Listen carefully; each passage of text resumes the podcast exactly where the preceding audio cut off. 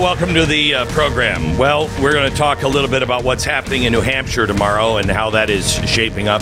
Uh, Ron DeSantis dropped out over the weekend. Donald Trump is uh, looking to sweep now, uh, but Nikki Haley is still in the race. What's happening in New Hampshire? We'll tell you about that coming up in a minute. But first, the World Economic Forum uh, last week made uh, it very, very clear to all of the elites of the world. And you need to understand it as clearly as they do. They have just put out a global risks report, and it lays out the most significant risks and severe risks that we face over the next decade, five years, and year. This has come out to say the number one thing that could destroy America and the world is mis and disinformation that is coming from unauthorized actors out of the mainstream trusted press. We'll tell you about that coming up in just a second, along with a shocking survey of who the elites are. What do they actually believe? Wait until you hear this coming up in 60 seconds. Let me tell you about American financing first. American Financing is uh, a place that actually does business with you. They're not in business with the banks, they don't work for the banks, they don't take kickbacks from the banks. They work for you, and they are looking for the best loan for you, whether you're financing a new home or you're refinancing uh, something because you want to roll in your high interest credit cards. There are, there's great news for homeowners right now. Interest rates have dropped and are now in the fives which is a lot lower than they were last year. And if you've been buried in high interest credit card debt, now is the time to break free. To be able to have part of your mortgage pay off that high interest credit card debt where you're paying 25, even 30% interest. You pay it at in 5% or 6% interest, you're going to save a buttload of money and all of the interest you pay is now a tax deduction where it's not if you're trying to pay it off because of a credit card. Consumers just like you, people that listen to this show, are now saving an average of $854 a month. You can also delay up to two mortgage payments, so check it out. The end is not near. Maybe a bright future is right around the corner after a phone call with American Financing. Go to AmericanFinancing.net. That's AmericanFinancing.net or call 800 906 2440. NMLS 182334, NMLSConsumerAccess.org. APR for the rates in the five starts at 6.275% for well qualified buyers. Call 800 906 2440 for details about credit costs and terms. So there is a new poll out that was conducted on behalf of the Committee to Unleash Prosperity, which divided respondents between elites, people with at least one postgraduate degree, earning more than $150,000 uh, and living in zip codes where the population density exceeds 10,000 people per square mile and then they put everybody else in the general public. Okay. So you had to have at least one postgraduate degree, a $150,000 job plus, and live in a zip code that's high density. Okay. Everybody else was not considered elite. They then recorded the responses of a subset of super elites and elites. Now, the super elites were those who graduated from the prestigious private universities, the Ivy League, Duke, Stanford, Northwestern, and that made you a super elite. Wait until you hear what they found. It's not going to come as a surprise, but 73% of the upper class, the super elites, uh, and the elites consider themselves Democrats and approve of Joe Biden's performance at 84%. So 73% of the super elites and the elites are Democrats. And by 84%, that 73% loves Joe Biden's work. Now that's surface level. listen to this 74% of the elites and 88% of the super elites report their personal finances are on the upswing. Not a surprise, right? The bulk of those who remain say they're either unsure or they're getting neither better nor worse. Then there is just a negligible uh, portion of respondents that say their pocketbooks are getting lighter. Now that's all in the elites. Compare that to the Americans more generally, the rest of the people in the survey that don't fit into those categories I just explained. It's hard to believe they're living in the same country. We are becoming more and more divided in our country with everything, with absolutely everything. 40% of Americans say their financial situation is worsening, and only 20% say it's improving. So those who are elites, they all say it's getting good. 88% say it's on the upswing. 20% of the regular people say it's improving. 40% say it's getting bad. Now, let's look into the rest. The class uh, disproportionately represented in positions of influence don't feel the same economic pain that Americans uh, do, the rest of us. Because, because of that, it makes them less likely to take steps that will alleviate your pain, but will actually make things worse. They're supporting Biden because they're getting richer. You're feeling pain. So the elites don't see this as really a problem because they're fine a stunning 77%, 77% uh, of elites and 89% of super elites support strict rationing of meat, gas, and electricity. Let me say that number again 77% of elites and 89% of super elites support strict rationing of meat, gas, and electricity. 72% and 81% would ban gas powered cars. 55% and 70% would prevent Americans from engaging in non essential air travel. 47 and 55% believe the government affords Americans too much freedom. Holy cow. The rest of the com- uh, country doesn't feel that way. The, the percentage of those who are not elites or super elites that would agree to any of those things is between 16 and 25 percent. 70% of elites, double the number of average Americans, and 89% of super elites say they trust the government to do the right thing. This is not a war against Republicans and Democrats. This is the elites versus everybody else. They don't see the world the same way at all. And I know this to be true. When you live in, let's say, Manhattan, you're living in, if you're living, you know, anywhere near the park, you are not living with real people that understand and look at America the same way. The easiest way to say is New Jersey, which is just across the river, that's like hillbillies and hicks. They, they don't understand anything until they get to Los Angeles. They don't get it. And they put everything in one bucket.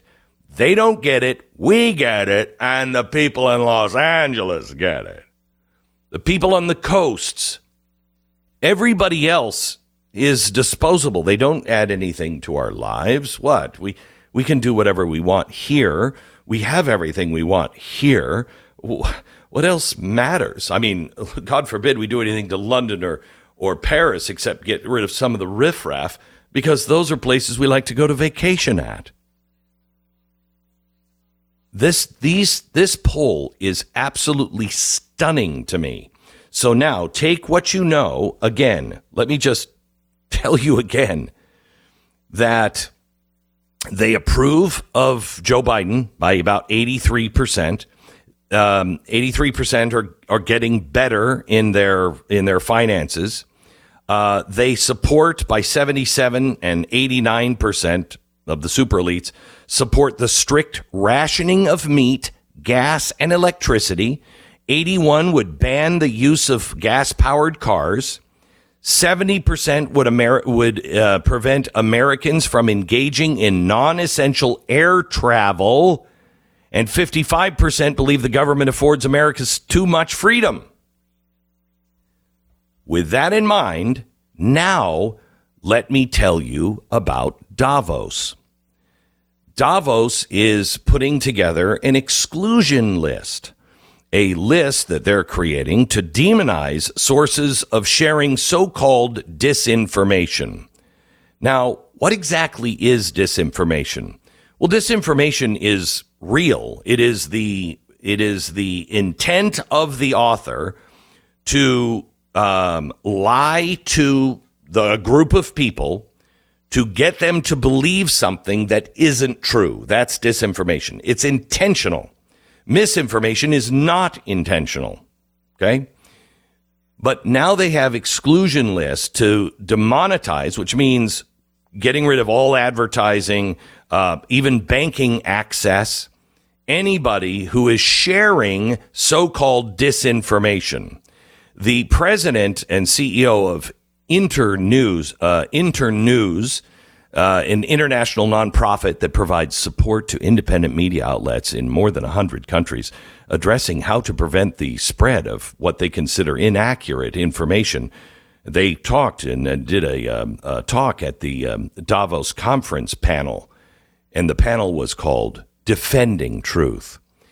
Global trust in institutions is eroding, reflected in how 40% of people cons- consistently trust news, empowering internet users with media information literacy, advancing in, uh, information integrity, and enhancing transparency. It's vital for addressing the spread of false information.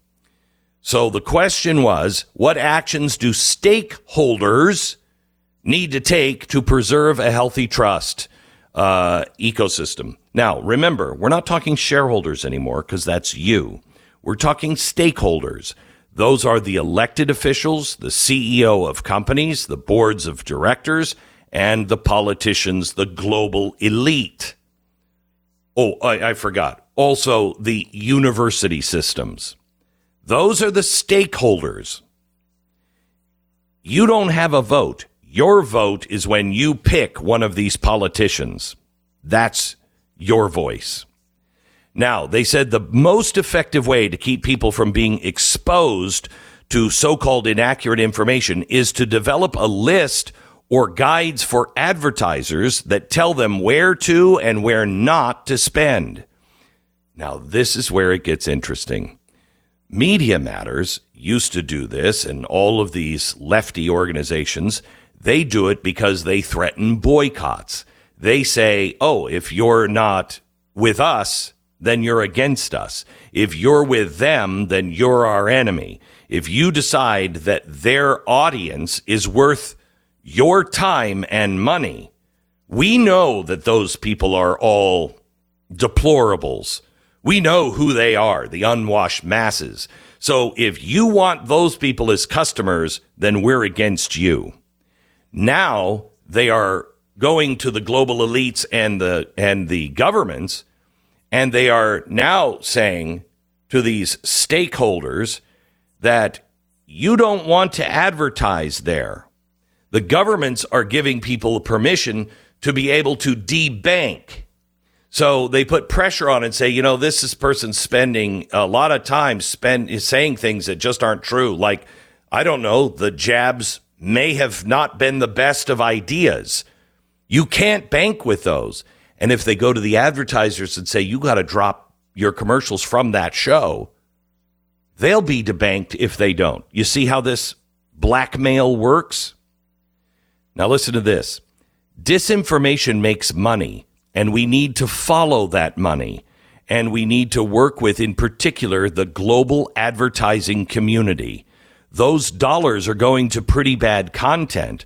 So you can work really hard on exclusion lists or inclusion lists, but just focus on their ad dollars going to good news and information, the accurate and relevant news and information.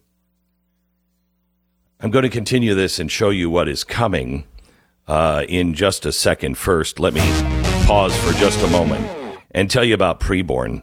I was uh, speaking at uh, the preborn uh, fundraiser. This is the first fundraising dinner they've they've ever done. I was honored to be asked to speak there. Um, they have their job cut out for them. But the thing I really like about preborn is they are saving not just the babies that are being sacrificed uh, on the altar of God only knows child sacrifice, um, but they're also saving the moms. One woman was telling a story about how she was working in a clinic and a woman came in. She said, I've already had four abortions. I know I'm going to hell, so I'm just going to have another one. And the nurse looked at her and said, Honey, you're not going to hell. Uh, I've had abortions myself and I've turned my life over and I know where I'm going and you can too. This woman not only saved the baby, um, but she then went and saved herself by asking for forgiveness, and she's become a great, great, faithful Christian.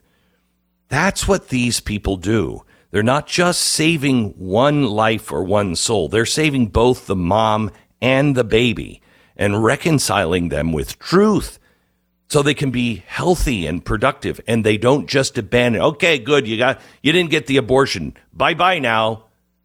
They they actually are with the mom to help on all of the things that she might need in the first couple of years. It's amazing you can be a part of it for $28 that's the cost of a dinner you can sponsor a free ultrasound to introduce the mom to her baby for the very first time. 100% of your donation goes towards saving babies. Will you help? Pound 250, say the keyword baby. Pound 250, keyword baby, or you can donate securely online at preborn.com slash Beck. That's preborn.com slash Beck. Sponsored by Preborn. 10 seconds, station ID.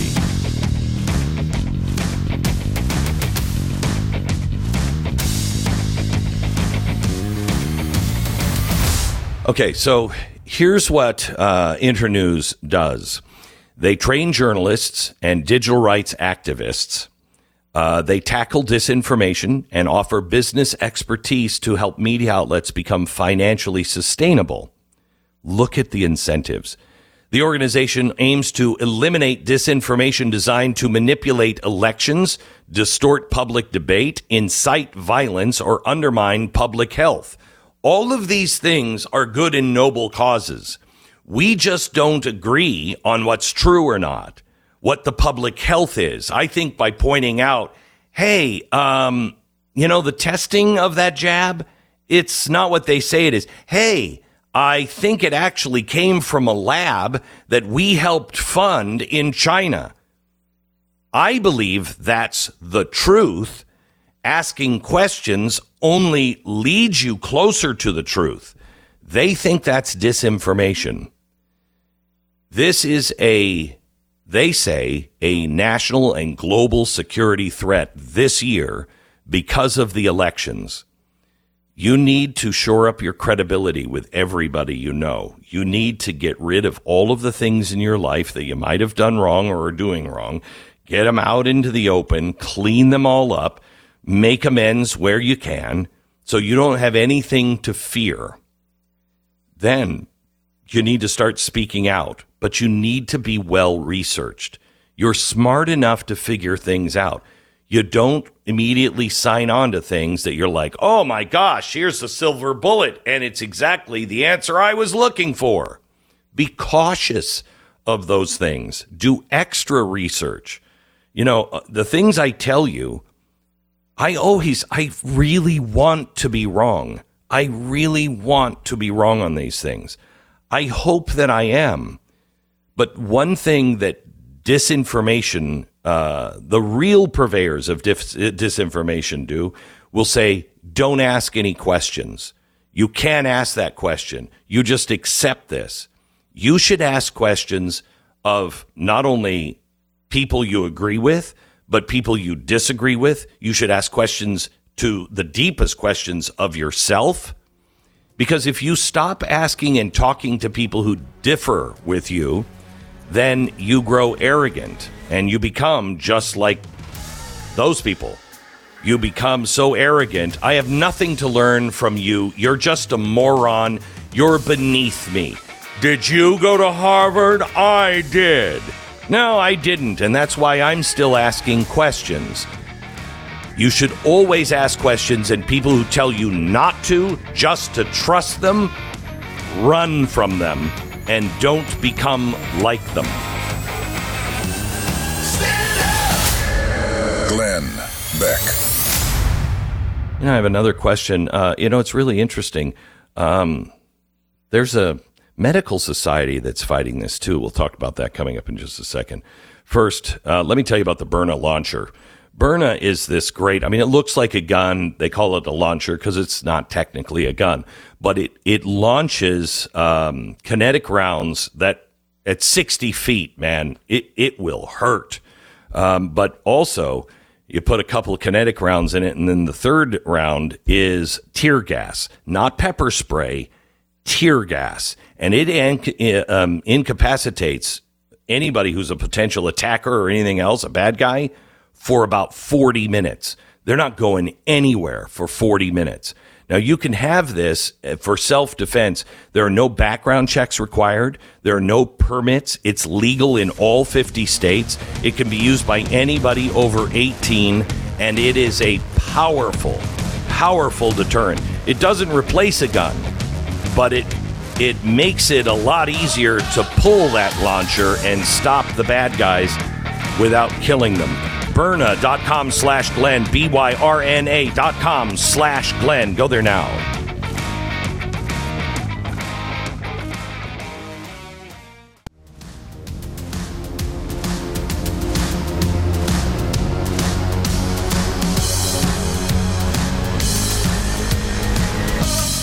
Tomorrow, I want to get into uh, the APA, the American Psychological Association. Why is it they have an entire page to misinformation, dedicated to misinformation, and how the psychiatrists and psychologists can handle disinformation and uh, and make sure they're stopping it in their own community? Are are you really, really?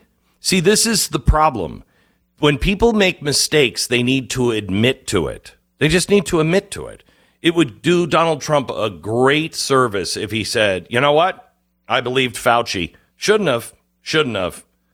Uh, I went against my better instincts. My instincts are always wrong. I said it would be over by Easter, and I listened and was duped, and that's bad. Okay. All right. Just say it. You know, sometimes I don't listen to my instincts, and I, I should. That would go a long, long way uh, for a lot of people because arrogance is what is killing us. Tomorrow, we're going to talk a little bit about uh, the medical mis and disinformation on the program, also as we deal with the uh, the vote tomorrow in New Hampshire. We got Stu here who's going to give us an update on how things are standing right now in New Hampshire. Yeah, I mean, it, there's two worlds basically. We covered this on the State of the Race podcast, which is a free uh, bonus pod we have on the Stu Does America feed. Encourage you to subscribe to that. But basically, if you're looking at New Hampshire, we have two separating worlds. Okay, you have the consensus polling world, which shows Donald Trump with a relatively comfortable lead. Uh, it is uh, low double digits, if you want to summarize it. Um, the there's a one poll that's doing a tracking poll, releasing regular results. The uh, Suffolk poll, which has Trump up by 19 points. Uh, you have a lot of 10s and 12s and 14s in that general vicinity, and most polling agrees with that view, where Donald Trump has a lead. It's a competitive state. Like it wouldn't be completely stunning to see this thing be close, but Trump has a relatively comfortable lead in New Hampshire. The other world, if if you want to, if you're a Haley supporter, I know you mentioned an anonymous Haley supporter that works in this building, Glenn, earlier on the program. If you happen to be that person, yes. who is so anonymous, he continually wears Nikki Haley T-shirts to work. Right. If you're that person, the what you want to adopt as the actual world is the world from the American Research Group. This is one set of pollsters, uh, one pollster who has been doing a set of polls uh, in different states and has focused on New Hampshire regularly over the past month or so. They have continually polled this race as being very, very close. Had it at a four point race in the end of December, and actually had a poll earlier this month that had it at a 40 to 40 tie in New Hampshire. Their latest poll came out just uh, yesterday and has Trump at 46 and Haley at 44. Again, over and over again, they've seen this poll as uh, this state is much, much closer than everybody else has seen it. Do you know anything about them or their methodology? They're a mid-level pollster as far as the the you know the people who rank these pollsters for quality. They have they're in the middle of the pack. I think it was a C plus from 538. Okay. Uh, so not necessarily super Republican, not necessarily seen as a hardcore partisan polling group. We've seen some of these people in the past that always have good results for one side or the other. But for whatever reason, they're seeing New Hampshire as completely different. It- my belief is that they are not correct in that uh, analysis, and that in, in actuality, Trump has a significant lead in the polls there, um, and probably will wind up winning. Um, especially with you know DeSantis dropping out in this in the American Research Group poll, for example, DeSantis had six percent of the vote, but this is before he drops out. Obviously, most of those votes will not go to DeSantis now, and my guess is most of them go to Donald Trump. He endorsed Donald Trump on his way out. He's his uh, you know his affiliations and his group of voters are much more aligned with Donald Trump than Nikki Haley, so that could hurt her a little bit more. Uh, if she's already she's already in a, a lot of trouble there. If she can finish, if she can be surprisingly close in New Hampshire, does she have a path to South Carolina? I think she would argue the answer to that is yes.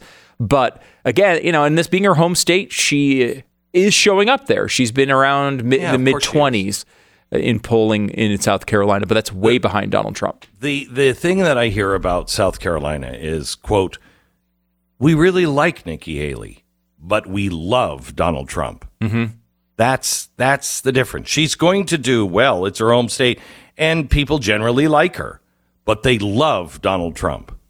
So what is? Remember the um, the polling group that was the one that really got it right in 2016. They came back have a totally different methodology. Trafalgar. Uh, Trafalgar. Yes. What are they saying about this? Trafalgar has not had a poll of New Hampshire since early December. Uh, their last poll had Trump up big 45 to 18, Chris Christie at 14, DeSantis 11, Ramaswamy 10. Obviously, so much has changed. It's hard to So really much take much changed. out of that. It was December 9th to 11th. So Did they have what was the latest? What was the last they took in uh, Iowa? And have they seen South Carolina yet?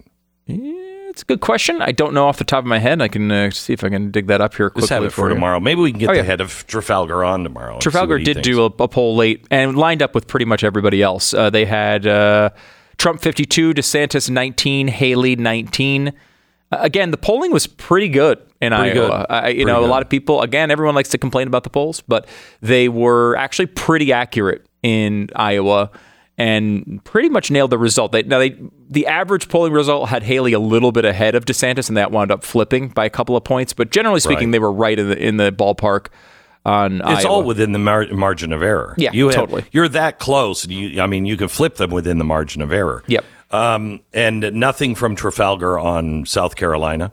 Uh, again, I don't know. You know, remember one thing about South Carolina is that I believe a full month after New Hampshire, which is tomorrow, by the way. So you have a month of a gap there.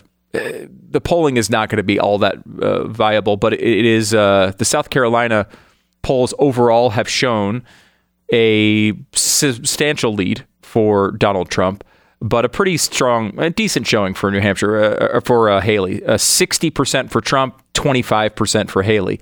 Again, she could probably continue and pull that type of split off in all of these states going forward, where the anti Trump vote would all just vote for Haley. And that would get her some delegates. She would have some voice if she wanted to continue that. And I, I'm sure that's going to be at some point tempting considering all of Trump's legal issues.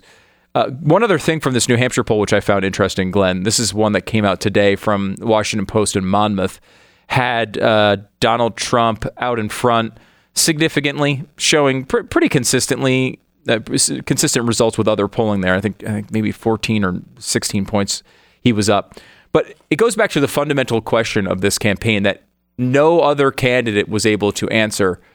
And you have a situation once again where a defining question of this primary is do you believe 2020 was stolen or do you believe 2020 was a normal election in some way, fair and square election? They asked this question again in this primary, and it shows, I think, part of the weakness uh, in the struggles Ron DeSantis had here, which is DeSantis is trying to go for some of these voters who are also who also like Donald Trump, and the question is, do you think it was a fraud or do you think it was fair and square? Well, about two thirds. Okay. Hang on just a mm-hmm. sec. Give me the results of this, because th- there's you've had a theory on this for a while, and I think it's worth exploring. Uh, but I don't want to cheat you on time, so let me okay. take a quick uh, break. Relief Factor. Terry wrote in about his experience with Relief Factor. He says, I struggled with pain for quite a while from my lower back up, down my legs. I heard about Relief Factor, decided to give it a try. Couple weeks in, I was pain free. It is incredible to me how many people I've told about Relief Factor. It just made such a huge difference in my life, and I think it could help others. So I tell them, thank you, thank you, thank you for telling me about Relief Factor. Relief Factor is a daily supplement that helps your body fight that pain by fighting inflammation in your body. 100% drug free, uh, developed by doctors to help reduce or eliminate pain. 70% of the people who try their quick start go on to order more month after month. So see how Relief Factor can help you. 1995 comes with Relief Factor's feel better or your money back guarantee. So give it a try. Visit relieffactor.com or call 800 4 relief. 800 the number 4 relief. When you feel the difference, you'll know it works. ReliefFactor.com. Get even more Glenn. Subscribe to the Glenn Beck podcast anywhere podcasts are found. This is the Glenn Beck Program.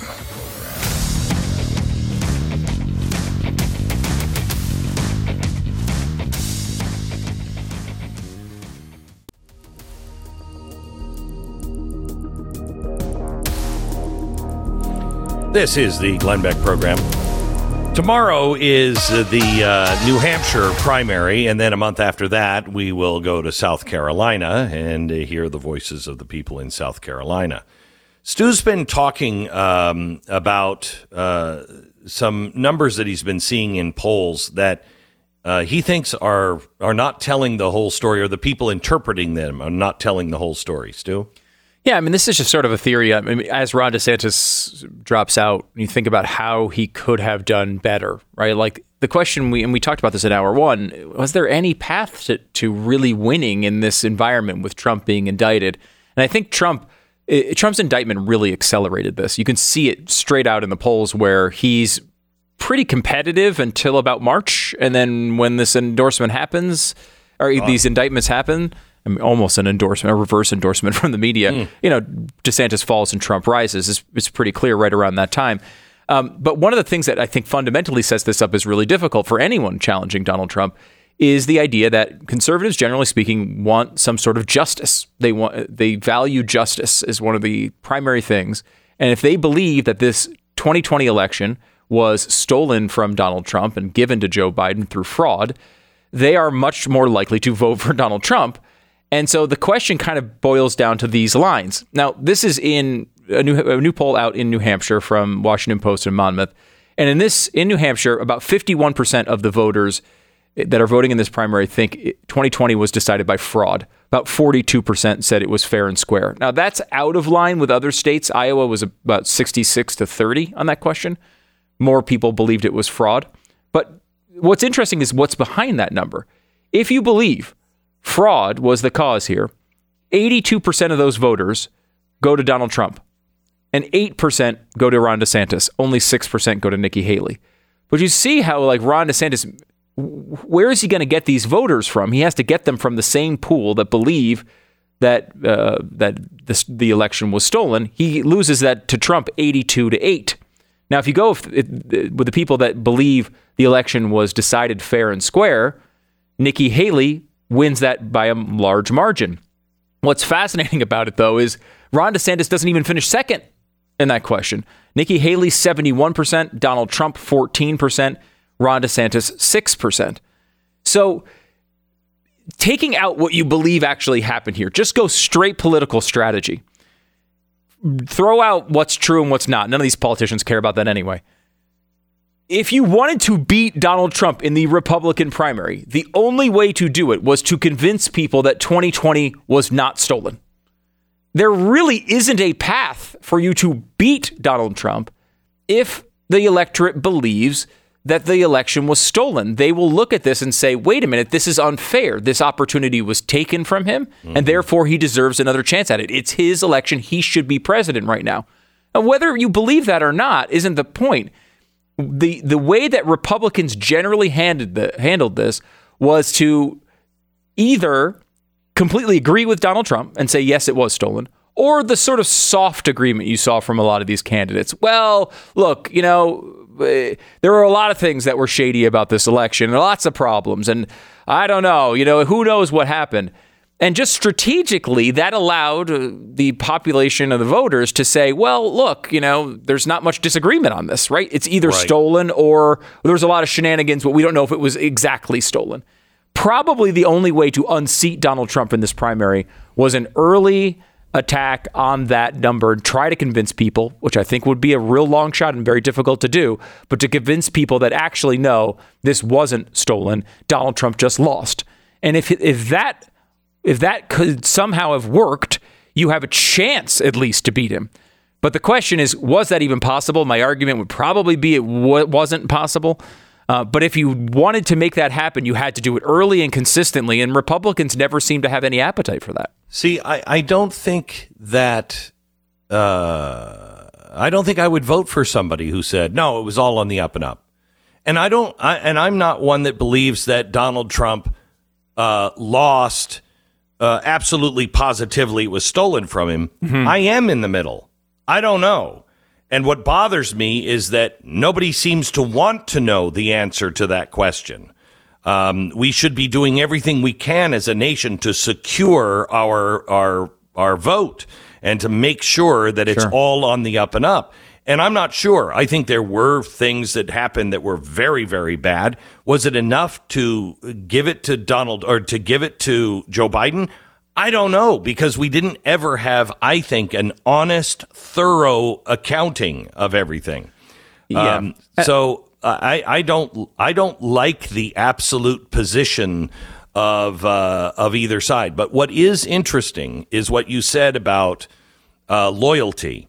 Loyalty is very important. This is Jonathan Haidt stuff. Mm-hmm. Um, loyalty is very, very important to conservatives. They value loyalty almost above almost everything else.